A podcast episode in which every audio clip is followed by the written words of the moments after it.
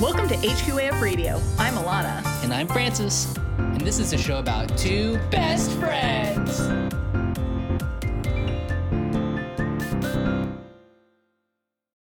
Sphere intro talking about this guy that reached out to us saying he'd give us a shout out, and then it turns out he wanted money from us. Should that be part of the uh, making things great again pod or the Making, oh my god, triggered.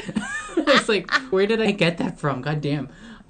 I know it's been a wonderful, beautiful two months uh, without him so far.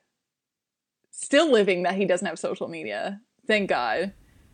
Though, do wish he would tell us what his skills were because our social media is very much lacking. Although we broke 50 followers this week, we haven't broke 50 followers in our entire podcasting career. Wait, like actual followers? Actual, I didn't pay for followers. Well, I did follow a bit more people. It turns out there were a couple people following us that we hadn't followed back, like real life people that I hadn't followed. And I've considered following a bunch of people from my previous place of work in order to up our followers that way. Would that be weird and unethical? I think so. I mean, what if you accidentally say something about your previous place of work that you don't want somebody to hear? So, my previous place of work, I haven't worked at in a year and a half. My hope is that there's enough disconnect there that uh, the degrees of separation, I suppose you could say, would be so um, large I hope. I don't really know the right. science. I mean, I still haven't yeah. figured out how to do proper marketing on this platform, and I'm in the occupation of marketing. I'm honestly impressed every day that I have as many followers on my personal account as I do. So, you know, hashtag blessed over here is really the life I'm trying to lead. You're a social media influencer. You just don't know it yet. exactly. That's what I'm hoping. That's the story I'm writing for myself. That's my storyline.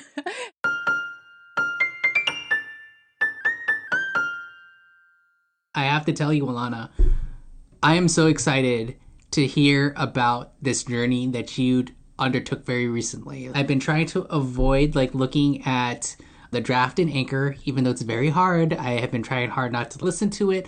I've been trying hard not to follow you on social media because the other day you posted some pictures on the car and I was like, no, I can't. No spoilers. No spoilers. I need to talk to Alana and get this on the podcast. For context, audience, last week things had developed with this car story that I'm about to regale to all of you, including Francis.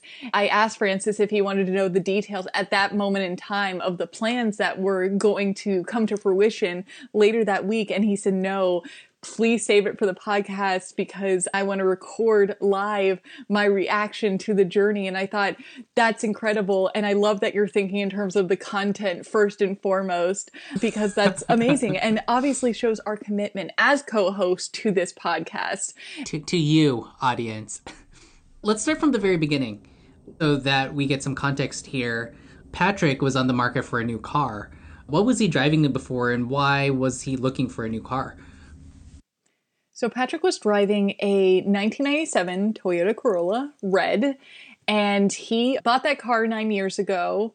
It was already a pretty old car nine years ago, but it was his dream car as a young child.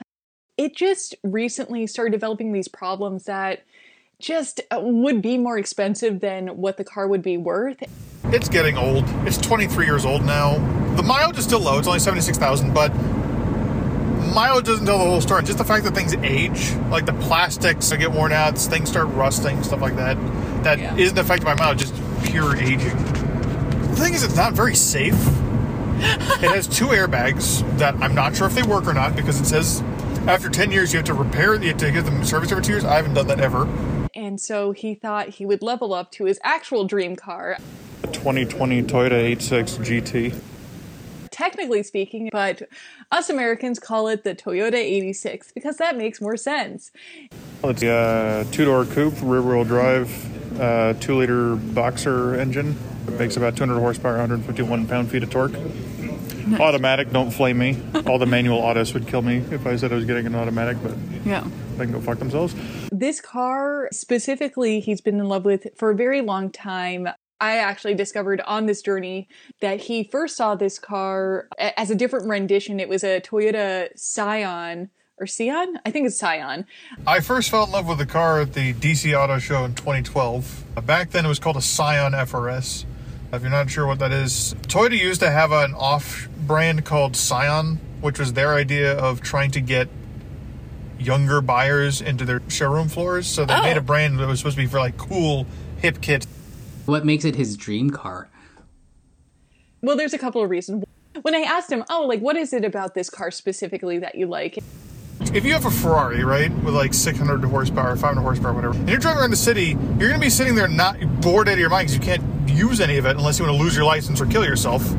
Yeah. Here, you only got 200. It's so underpowered that you could use all that horsepower and still have a lot of fun. I like the idea of driving a slow car fast and a fast car slow. Right.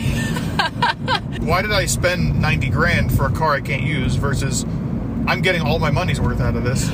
It's a very reasonably priced sports car that doesn't have an engine that you can run at full capacity on a track. So, for example, people that buy a Corvette, it's a fast car, but if you live in the city, which is where we currently live, you can't fully enjoy a, an engine like that. You'd have to take it far out to a, a proper race car track.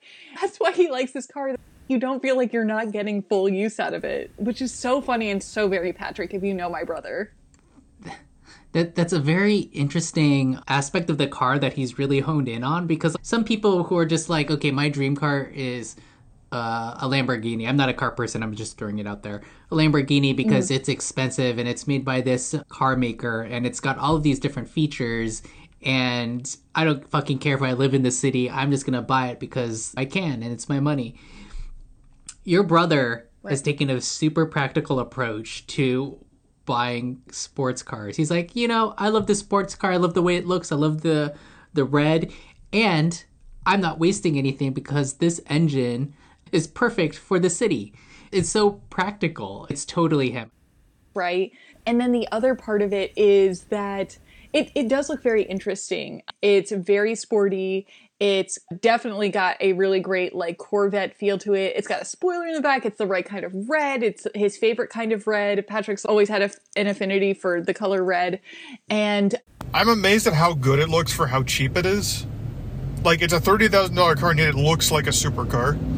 It has the same, you know, shape as the Toyota 2000 GT, which was largely considered the first Japanese supercar. It was made in the 60s. And actually, it was in a James Bond movie, but they had to make some modifications because Sean Connery couldn't fit in it because it's made for little Japanese people. And Sean Connery's like six six. oh my god. It's- It's like one of the most beautiful cars ever made in Japan, and to buy one that's in good shape is like 1.5 million dollars. I think they didn't make a lot. Of Really? them. Yeah, Wow. and so they actually l- took that car side by side when they were sculpting this to get inspiration. And apparently, it's part of a family brand of cars that are just very unique. It's a very niche car family that the Toyota 86 falls into. It's not your typical like car that you see on the street. And so that's another aspect that Patrick likes about it is that it's so unique. You told me before that this car didn't sell very well in America. Right. right? It was not highly sought after, and and because of that, it's not available in a lot of places that are nearby. So they didn't make a ton of them because it's not really a high volume car. It's only something that really car enthusiasts would want to buy because it's not it's not a generic like Econobox like a Corolla or a Camry. It's a it's just pure dedicated sports car. Exactly. Yeah. So specifically, my brother's car and uh, the Toyota 86s in general are made and manufactured in Japan. They don't even make them in the US because they sell so few of them. because it's just like it's practical in the sense of like when you see things through my brother's perspective, like I want a sporty car that's reasonably priced that I can feel like I'm going fast while I'm living in the city and I don't feel like I'm not getting full use out of the car. It's not very efficient. There's seats in the back, but you really can't like sit there. And especially in my family where we're all like nearly six foot or above.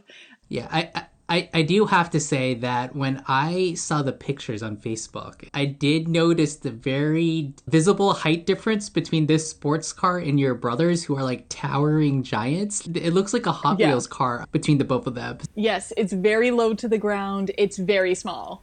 You kind of feel like you're in a spaceship when you're in this car. It's like crazy.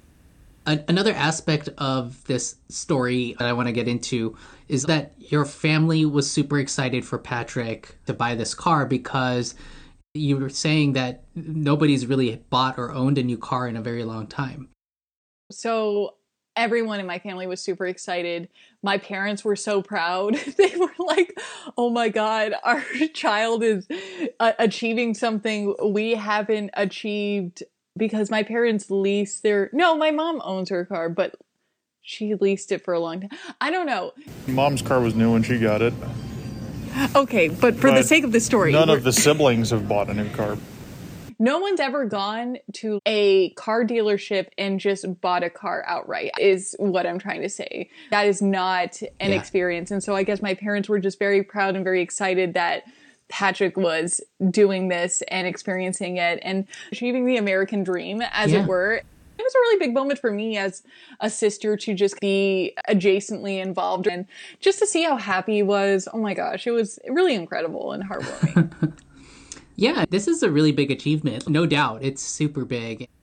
Okay, so bring me into Friday.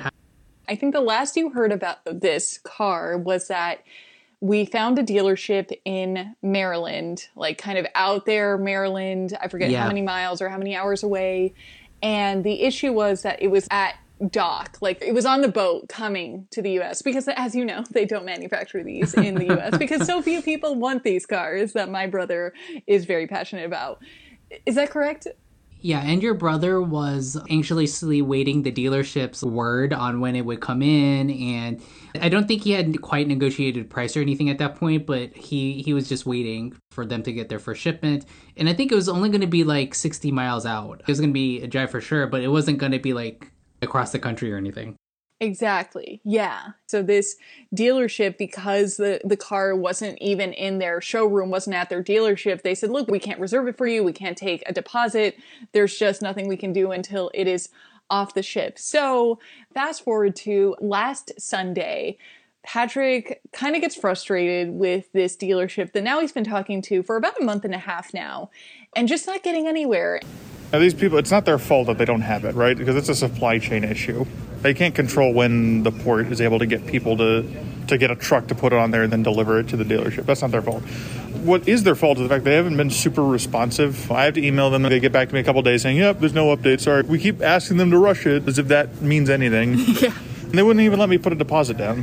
Which Yeah. means theoretically, had I waited like another however long it takes, it could have been a month and a half.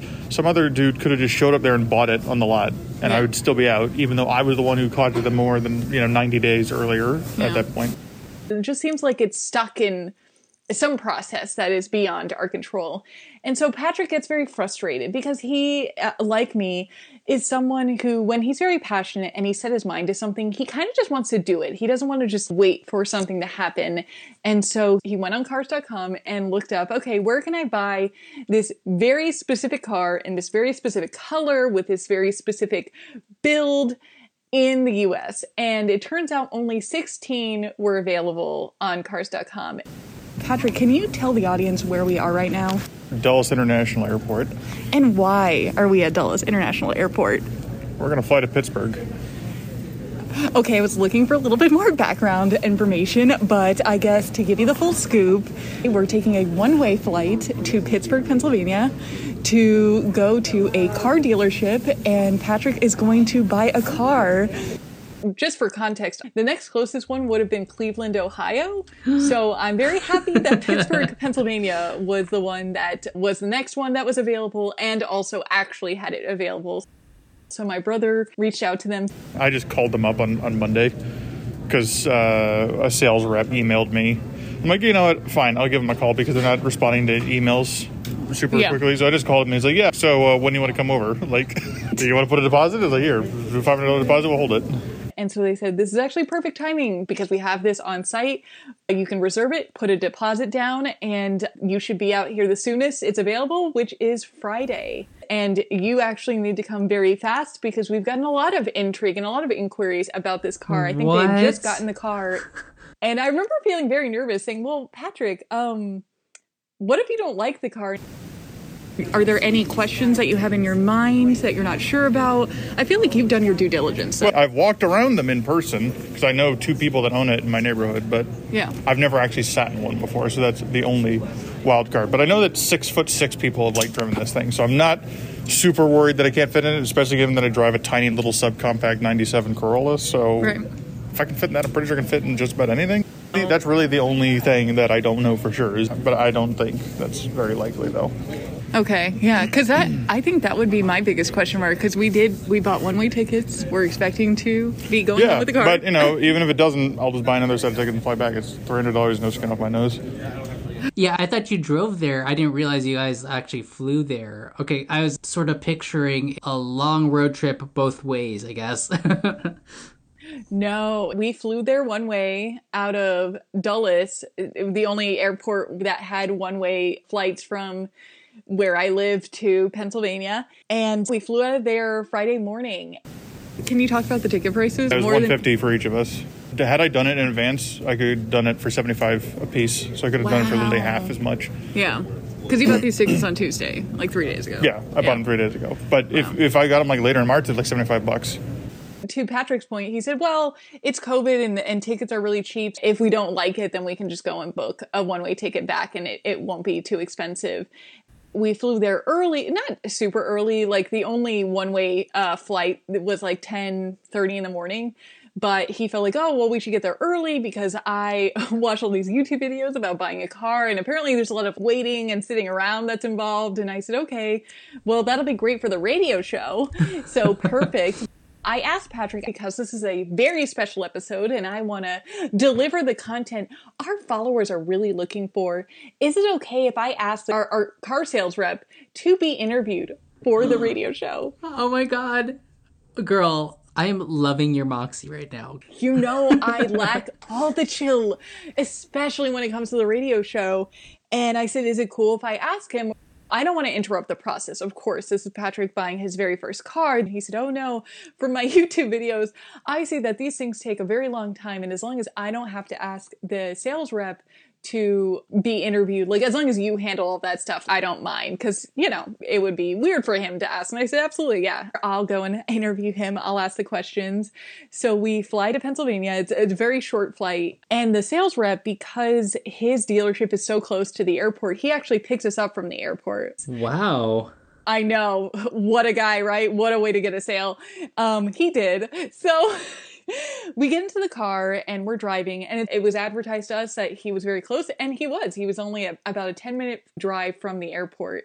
And so on our way over, I ask him and I say, Hey, I do a podcast with my best friend, and no one listens to it except ourselves and like one other person. But would you be interested in being interviewed for our podcast? Because I'm kind of recording this journey. It's very big for my brother and I. No one in our family's ever done this before. I suppose I was showing lack of chill on my end.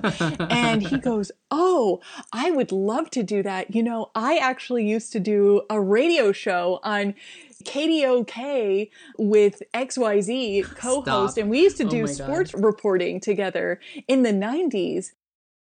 So back in 19, uh, excuse me, actually 2003, I did a little show called The Bullpen with KDKA. They started the whole radio thing worldwide, KDKA, here in Pittsburgh. And uh, it's a little roundtable discussion on the Pittsburgh Pirates baseball program. And we filled some airtime and whatnot.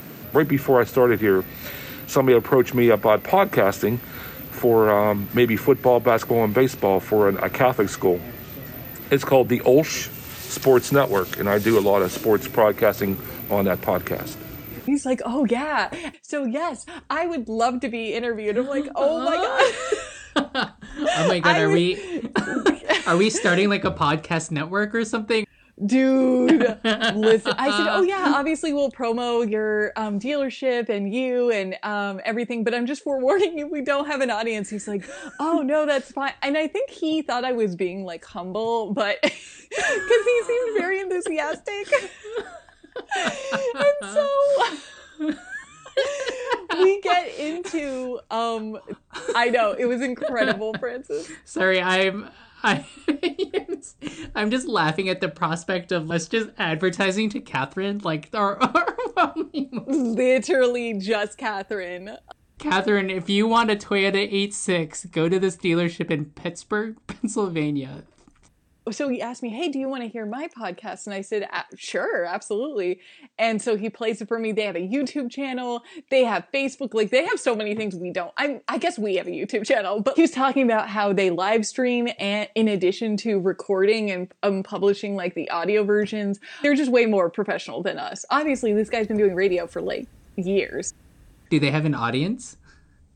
Yeah, he said, "Oh yeah, there was one time where I was reporting on a game that there was over 700 people that were tuned in, and my jaw just drops. I'm like, yeah, we've never had those numbers,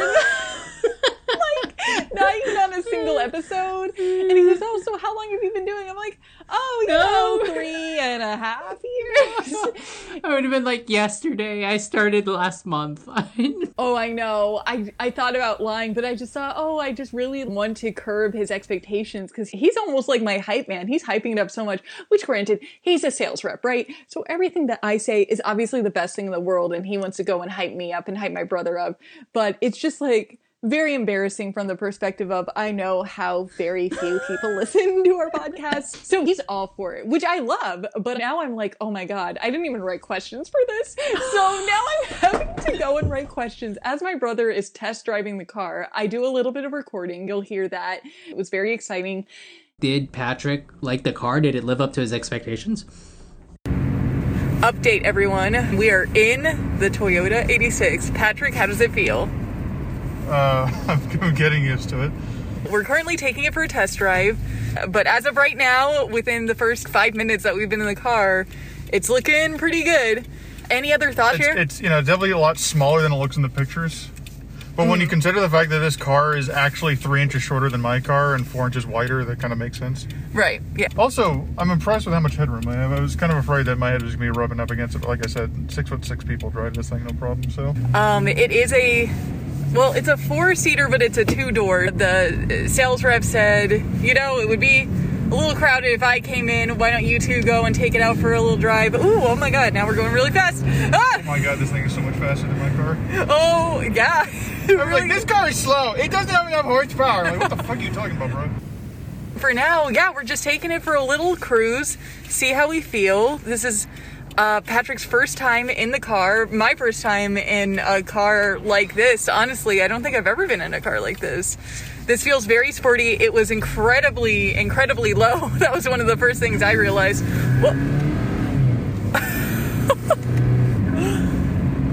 It is so fast. Oh my god. I'm like barely tapping the gas too. Yeah. Oh my god, I love it. You love it? I love it. My, I'm so wrecked right now. Oh, Patrick. oh, red light. Ooh. Ooh. I love that rev matching. Yeah. Oh my god. So Patrick, are we getting this car? We're buying this car. You heard it here, folks. He loved it. Oh my god. He was so so happy. It was everything he had imagined and had seen on YouTube, and it was just like living it actually in real life. From the moment he got behind the wheel and heard the engine, he, he was just like, "Yep, this is it. This is my dream car. Like, I can't believe I'm buying my dream car." He was so happy, which was really Uh-huh. heartwarming and sweet, and like so cute to be around and witness. And uh, then we come back and we go, okay, great. Like, let's go and do the the paperwork. Now, Patrick, he has done his due diligence. He's done so much research. So he actually had all the paperwork in line. He had never held insurance in his own name before. He was just an additional driver under my father's insurance. So that was, I think, the part that took the most time. It wasn't that my brother didn't have his stuff together. Like he had all the paperwork, he had already filed all the various things, and he'd already gotten a quote with a rep with um, an insurance company. It was just a matter of like all of these different parties sending the various PDFs and things that were going on. So I go, Oh, would this be a great time to interview you? Marty, would you be down? And he goes, Oh, absolutely. All right, guys, here I am with an exclusive interview coming to you live on a recorded line. So, could you tell us a little bit more about you and uh, what you do here? Yeah, basically, I do sales here, and I've been here for about five years. And Patrick and I met online, you know, as far as uh, sales goes. Fantastic. And do you have a lot of people that come from out of state to specifically your dealership? 100%, yes, because uh, we're number one in Pittsburgh right now, and we have a lot of volume. So, with that said, a lot of people do come here out of state, and basically, we're the hub, if you will, of a lot of cars that people can't find. For instance, I had a guy come in from Florida about two or three weeks ago. He drove up here from uh, Jacksonville, Florida, to get a Tacoma. A lot of Tacomas it's hard to find right now. Really? Uh, yeah, they're having a chip shortage right now, Patrick. So what's Oh, going? yeah, I heard about that. There's a chip shortage, so Toyota's and uh, fortunate enough to have some hoarded, if you will, if I want to use that term. Would you say that Patrick was the fastest customer you've uh, worked with that upon walking in and doing a quick five minute test drive fell in love with the car? Or does that happen a lot here at Brewer Airport Toyota? I'll be honest with you, he's one of many. Honestly, we're kind of transparent here. We talk over the phone, your wants, your needs, your price. It's all straightforward before you walk in a dealership, what you're getting APR wise. Once you get here, as you see, it's pretty straightforward, and uh, that's what we plan on doing. That's why we're number one in Pittsburgh, I think. So, have you been getting a lot of out of state inquiries from people specifically for this car? I think you even said that someone from Michigan was interested in this car. Yes, actually, 100% right. Uh, way, way it works is, again, we kind of stockpile the 86. But as you heard Patrick speak, he's very in tune what's going on with his vehicle. He did his research. Yeah. Uh, that's what I like about a customer. You, you, you actually, you know, want to know what you want and, hey, who has the best price and the, the color I'm looking for. And, and the GT is very hard to get as well. Um, so with that said, yes, 100%, Patrick spot on. Uh, love to have you here in the future. You know, if you're looking for a job because you know your stuff, maybe more than me. I'll be honest with you. Honestly, I started here five years ago, and I always love because customers know a little bit more than me sometimes when they do their research. You know, Right. But yeah, I try to do my homework too as well. But I, I basically t- let people know that I'm straightforward. I'm not that fake person, and we go from there. I asked him about his role at the dealership. I asked him about his experience and what is interesting about Toyota 86s and whatever. I can't really remember. It's all a blur. And a blur because I didn't prepare properly for this interview that he's like, oh my God, I mean, this is going to be live, like on the air. And you were probably super excited. Yes. Oh, 100%. So excited. Well, we have this really great back and forth. And so when I close it, he goes, Oh, man, you know who would really like to be interviewed on this podcast would be uh, the owner of the dealership, Mr. Brewer. And I said, Oh, yeah. What? He's like, Yeah. He's at lunch right now, but let me go and ask him when he comes back. Like, I bet we can get him on the, your very popular podcast. I don't know if he said very popular, but like the way he was talking of my podcast, I was like, oh, this feels so very unnecessary and like so very unwarranted. At one point, he goes, Oh man, can you tell me your podcast name? I want to write it down and look it up later. And so I tell him because you know, Francis, I cannot tell a lie. I'm very I bad at lying. I So I tell him, oh, it's HQAF radio. And he writes it down on the business card. And at one point he goes to like get paperwork, talk to finance, or go to the bathroom, I don't know, and left it on the desk. And I'm like, I should take this because if he tunes into our radio show and listens to my Sonic fan fiction, he's gonna realize this is not what he thinks it is. I'm like not prepared. Hold on. At the beginning of the show, you were like, I'm okay with my ex coworkers from six months ago to listening to Sonic fan fiction, but you're not okay with some random dude you're never going to see again at this car dealership listening to your Sonic fan fiction. Absolutely not. Also, we might see him again because my mom said she might go up there and get a new Girl. car. So Girl. I know the the story never ends. It's incredible. Oh my god, the storyline continues with Brewer Airport Toyota. now I can see why. If your mom is buying another Toyota 86, you, you have to do another podcast. obviously. And it may just be my brain is sort of silly sometimes where I get embarrassed about silly things or not regular things. Because I, I think at that point in time, after the experience, that my mom was like, oh my God, that sounds like such a positive experience. I should go and get a new car from these guys. But in that moment, I just wasn't prepared for all the hype. And it could have just been all good showmanship, right? Like he's trying to sell us a car and get us to sign paperwork and sell us on these warranties. And so he'll say whatever it is, but it just, his enthusiasm was a lot. And that combined with the fact that eventually Mr. Brewer, the owner of Brewer Airport Toyota, comes back from lunch and Marty goes out of his way to find him and bring him to us and Oh say, gosh. Hey guys, this is Mr. Brewer who owns a dealership. Let's talk to him. And so Patrick talks about, Oh, I bought this car. And I just say, Yeah, I'm the sister who's along for the ride. And we've never done this in our family. I'm just so, you know, happy to be here. And we're just saying our pleasantries because this man is very busy running his uh, own show. And as the conversation goes, like, okay, cool, we're the end of our pleasantries. Marty says, "Oh, and Alana, tell him about your podcast." And I say, "Oh, um, yeah, I have a podcast." And he's like, "Yeah, didn't you want to interview him?" And I'm like, "Yeah, Mr. Brewer, you want to be interviewed for my podcast?" He goes, "Oh, sure. I mean, whatever." Like he's just like being a nice guy. He got a lot of money from my brother. And my brother just wrote a really big check for them. So he's like, "Oh yeah, I'll do your podcast." And I'm like, "Oh my god!" So we all sit down and we all record a little interview with the owner of the dealership. Hello, everyone. I'm back here with another special guest, Mr. Scott Brewer, here at Brewer Airport Toyota. Mr. Brewer, if you could introduce yourself and maybe tell us a little bit more about yourself. Thank you, guys. I'm a Pittsburgh guy originally. I grew up in Latrobe, Pennsylvania, a Mr. Rogers neighborhood, and moved to Virginia actually in 1994. And I was in the car business down there for 25 years. And the opportunity came up to come home in 2019 to purchase a Toyota dealership in the Pittsburgh market which I did. And I've been back here now for two years, ecstatic to be back and absolutely appreciate the Northern Virginia visit. Man, I was a Northern Virginia guy for a long time and happy to have a Northern Virginia presence and uh, do whatever I can to expand our reach and help people out down there. And um, honestly, the interview was great, even though it was short. It was a very short interview, like maybe two to three minutes. He talks about his background and how long he's owned the dealership. And I think I asked him, "Oh, which car um, of the Toyota sells the most, or what is it about Toyota that makes it special, or something?" Like I think I talked at that high level. So what would you say is your favorite model of Toyota? Do you have a favorite, or do you love them all? Or um, slash, also, what do you drive? Well, here's what I'll tell you. I love whatever sells. Number one, as, as the dealer, I, I like what people like. Um, but um, as far as what we make, the, the product quality is unbelievable in everything. I'm driving a Highlander right now and absolutely love it. New body style, terrific vehicle. But um, as they sell my demos, I move on to the next one, and I'm glad a customer got them. And I just love the Toyota line and the Toyota product.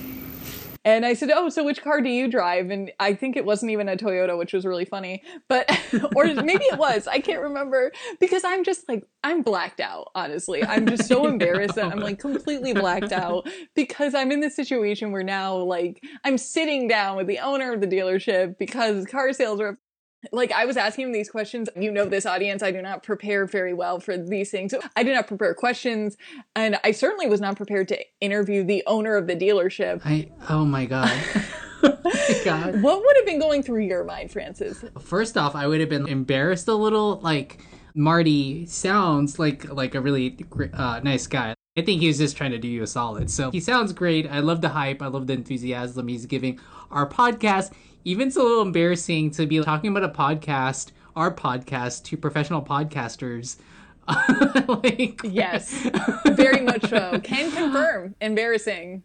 Second, talking to Mr. Brewer, I would have been fucking terrified, like shitting my pants. Like, I wouldn't want to bring other people into the podcast. You know, it's one thing if I bring somebody else into the podcast and I'm comfortable with them. It's completely a whole other thing when you bring in the owner of the business and also a random stranger and you have no idea who they are, what the fuck their life has been about. Um, Yeah. I don't think I would have been in the mind to know what to ask this dude. As- aside from like, oh, how did you get into the car business? can confirm that is a, a lot of the experience I experienced. I had emotionally and mentally prepared because I thought to myself, oh man, how incredible would it be to interview the car sales rep. If he's down, how incredible would that be? And so I had prepared myself to go and ask. And even though I didn't prepare questions necessarily, I had emotionally prepared myself. Oh, let me go and ask this guy. And depending on his reaction, I had prepared myself for either way. I had not prepared myself for asking the owner to sit down and talk to me on the air for our podcast that exactly three people listen to about being a car dealership owner person who also like his time is very limited. You can just tell the moment he walks in, he's very much like, I'm a busy guy, I run this place. And so, yeah, I just was not prepared and I was hoping that uh, Marty would have forgotten about mentioning that, but he, I guess, because of his podcasting and radio show background, he was like, "Oh yeah, this is so cool! Like, let me go and you should ask him." But I was not prepared. Well, it sounds like uh, a, you had a very interesting journey at the dealership overall. Back in the episode where we discussed haggling strategies, we did talk about how you should never really show your interest. You should never just be like, okay, I'm ready, give me the fucking car, because that just shows your hand way too much to the dealer and they could be like well we've got five other people down the block come now and pay in full and then some as Patrick told me during our adventure, he felt like I'm not in a place to go and haggle because this is such a niche, specialized car that they don't make a lot of. Now, this dealership gave my brother a great deal on financing and doc fees, which is uh, apparently just the fee that you pay for documentation of purchasing a new car. So he got a really great rate on the outside factors, not necessarily the car itself. $391 document fee, but I had a $418 discount for whatever reason on top of the $2,000 rebate from Toyota. So basically, the doc fee was wiped out anyway. They just gave him these incredible discounts because I think they saw uh, he's a rather young kid buying his dream car and they just were like, oh, he's sweet. Let's give him a great discount. How did you get a rebate? Toyota has a deal going on where for the month of March, if you buy an 86 new, you get $2,000 off.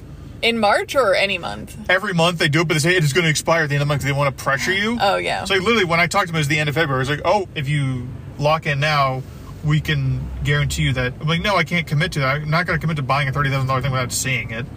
Even the additional services and warranties that you'll experience at any dealership, they didn't push too hard for that dealership that doesn't do seedy practices of adding a bunch of crap that you don't need and then charging you a huge upcharge to make as much profit as possible. It is harder with new cars in general to haggle, but as you can see, there are a lot of other things that go into buying a car that you can talk down.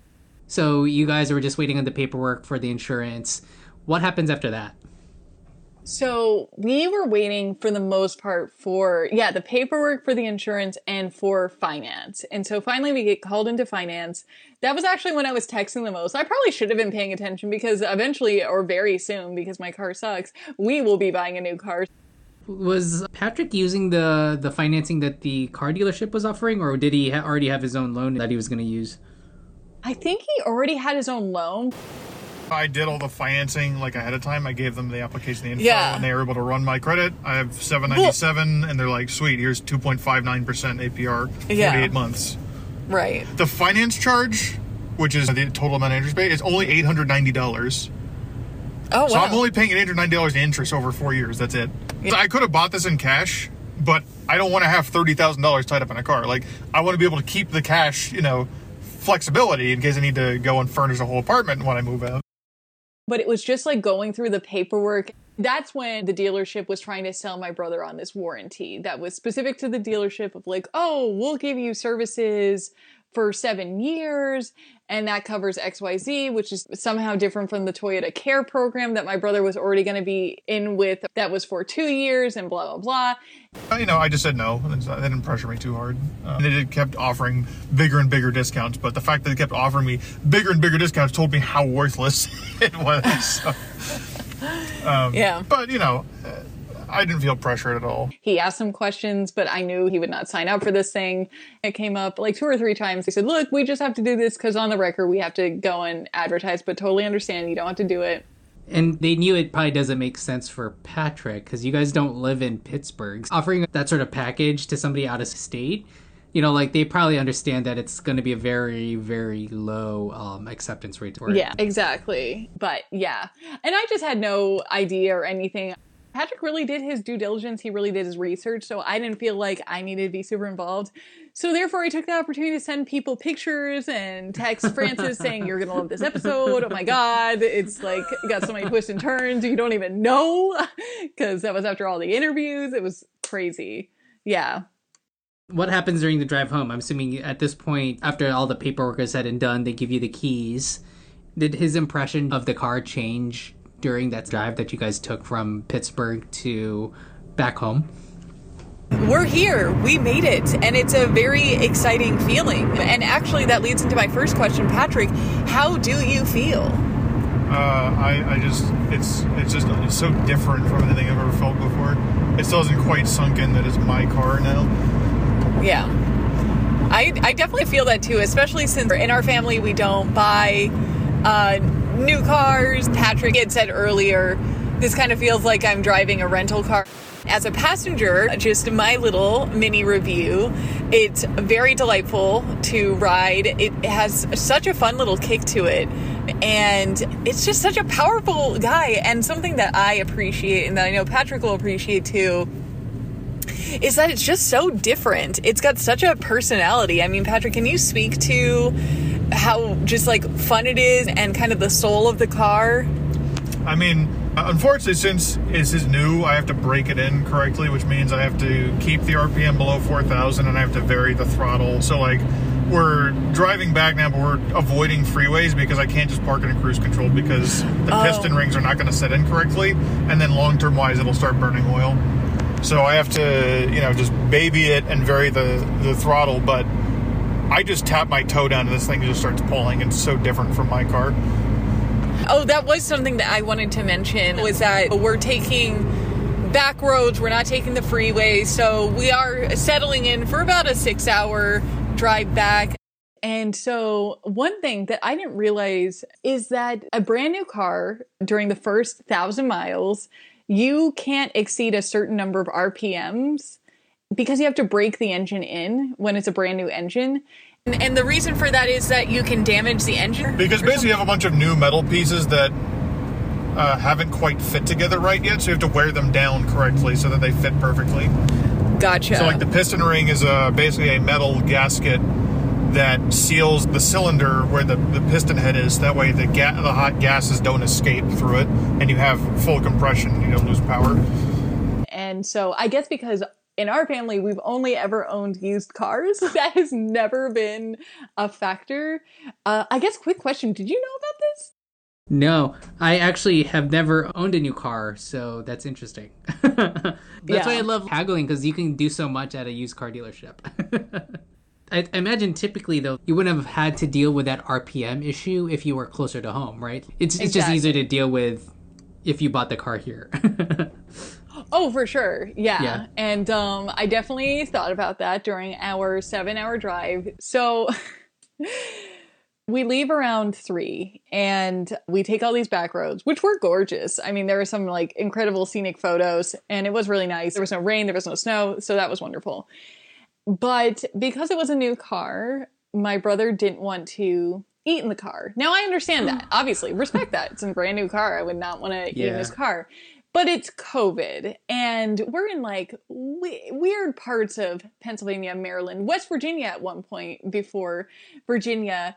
And so a lot of these places did not allow dining in. They just had either takeout or delivery available or like drive through, whatever. But it was very cold where we were. So, like, going and ordering food and then eating outside the car was not an option. And the last time we had eaten was 9 a.m. at the airport before our flight. Like, we had tried stopping at places that do allow dining in in COVID. They just have social Yeah. distancing, they have you wear a mask in between whatever. Um, it's not crazy, but all these places, which is great, we love COVID safety. I'm not uh, knocking that. They Yeah. all just did not allow, like, even on Google, they'd say, oh, yeah, they do allow dining in, but then we'd get there and they said, no, we don't allow dining in. Like, you can do drive through or takeout, and that's it. And so I didn't end up eating until 10 p.m. I'm I'm actually a little surprised just given the location of where you guys were driving through, like backwater Pennsylvania. It must be a Pennsylvania thing, though. I guess. I get it. We're in a global pandemic right now, and I take that very seriously. You know that. I know that. But it was just difficult because I was very hungry. and Patrick, he wasn't as hungry. You guys couldn't do like McDonald's and just eat outside just very quickly, like a, a hamburger or something, a hamburger or two. Patrick just felt like, oh, well, why don't we just, instead of going and taking the time to go and like order food and then get it and then eat it cold outside our car and being miserable, why don't we just gun it to go home? And so I thought, yeah, I guess you're right. Like, let's just go home. Because I knew there are places in Northern Virginia that allow dining in. And so I was like, okay. Yeah, it was just very, very trying just because at, we, so we ended up eating at 10 p.m. at Silver Diner in Tysons Corner because Virginia apparently was the only um, state that was allowing dining in at any places. That's surprising to me. I had no idea that other states were taking it so seriously. Yeah, seriously, me neither. I have to applaud you though, because I would have been so hungry and so mad at Patrick. I would have been like, dude, I need to fucking eat. I either eat in the fucking cold or I eat in your car. I was impressed with myself. Very impressed because I was dying and I am very vocal when I'm hangry, especially when I'm hangry.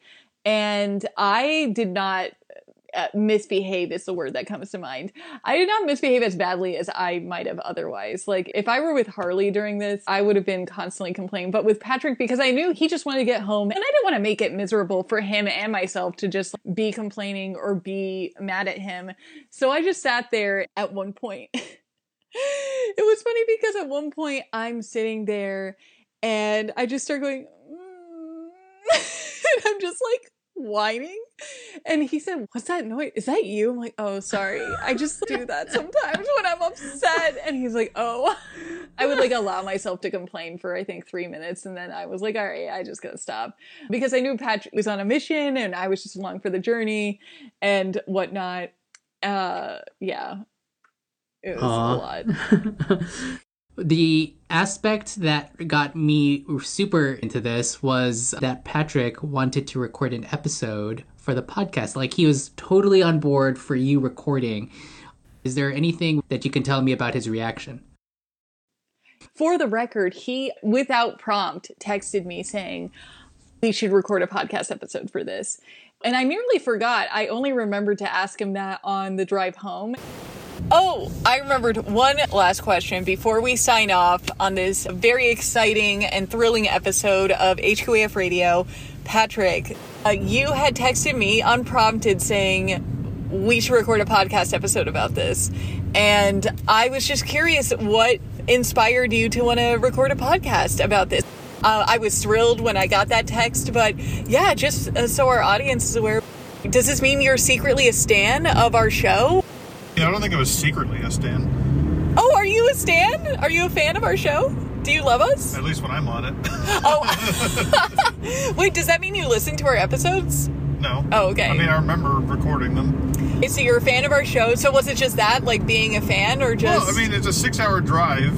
Here's an activity we can do, and the whole new concept.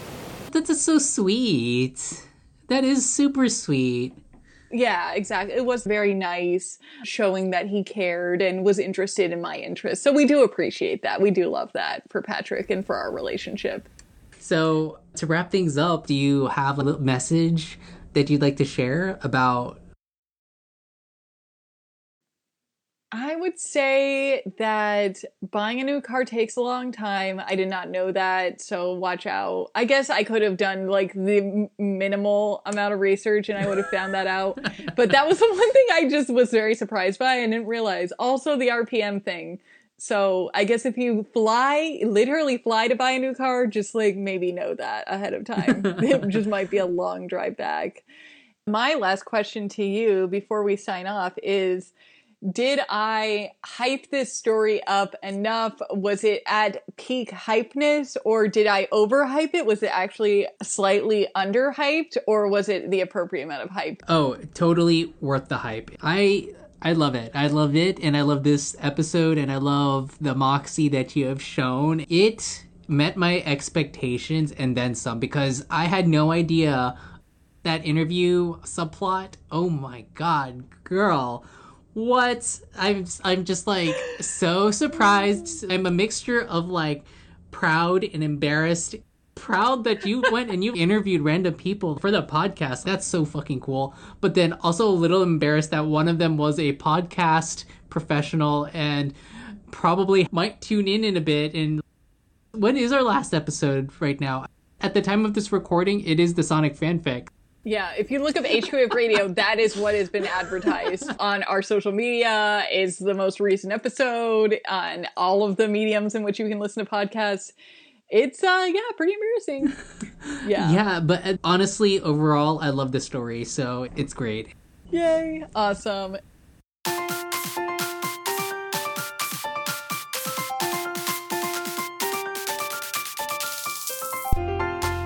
That's the end of our show. I'm Alana. And I'm Francis.